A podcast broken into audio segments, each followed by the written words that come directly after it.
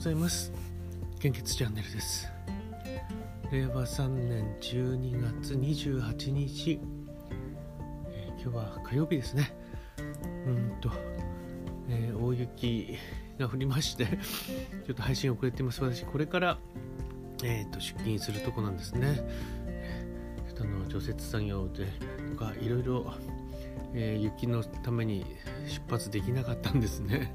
えー、いや一晩で110センチもするってどういうことなんだろうと思いますけども、えーと、警報はですねそろそろみんな、えーと、たった今ですね、えーと、警報が解除されましたと、まあ、ヤフーの防災の速報が入りましたので、うんまあ、とりあえず一味かなと思います。まあ、こういうことが今日あの幸いなことにもあの献血のバスが1台も出ていなかったんですね。えー、絶対無理でしたよね。昨日は1台出てたんですけど、これがまたあの献血チャンネルスタッフの長谷川くんがですね、いつもであれば青森県庁に今日出ていたんですね。あの御用納めの日に。ただ、1日前に今年やってみたいということで変更していたんですね、えー、うん、結果的にもうすごいいい選択だったなと思っています、えー、それでは本日の 400ml の献血状況です。北海道地方は A 型 O 型 B 型 AB 型すべての方において非常に困っています。東北地方は A 型困っています。O 型 B 型心配です。AB 型困っています。関東甲信越地方は A 型 O 型非常に困っています。B 型 AB 型困っています。東海北陸地方は全ての方ではなくてえーと、A 型 O 型 B 型非常に困っています。AB 型困っています。近畿地方は A 型困っています。O 型心配です。B 型 AB 型安心です。中四国地方は A 型、O 型、B 型、AB 型、すべての方において非常に困っています。九州地方は A 型、O 型、困っています。B 型、安心です。AB 型、心配ですと表示されています。引き続きコロナウイルス感染症の状況です。えー、っとですね。データの更新は昨日の23時55分。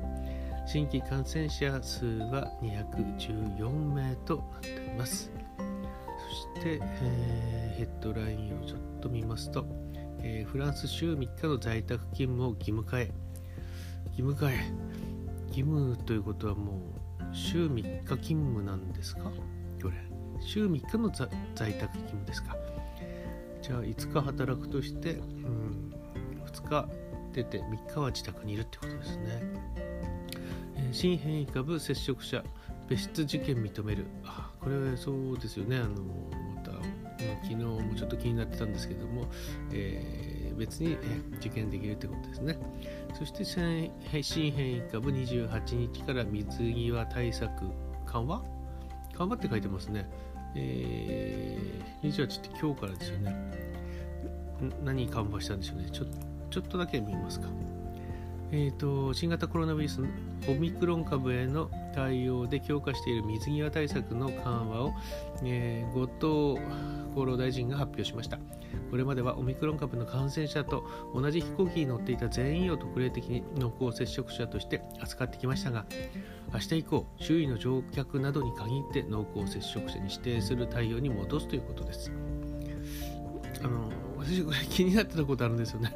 あの濃厚接触者の定義を考える考え直すみたいなこと言ってたんですよね。定義を変えてもあの感染経路とか 感染率とか変わらないと思うんですけども濃厚接触者の、まあ、定義を変えこれだったんですかね。ということはですよ、えーと、やっぱり日本は相変わらず、えー、従来の濃厚接触者の定義で、えー、やっていくってことですね。ねえー、空気空気感染ではなく飛沫感染で、えー、日本へ行くっていうことを言ってることになるんだと思います。えー、まあ私心配なのでとにかくあの皆さん、えー、感染症対策ですね、え、よろしくお願いしたいと思います。あのえー、本当に気をつけながらいていきましょうね。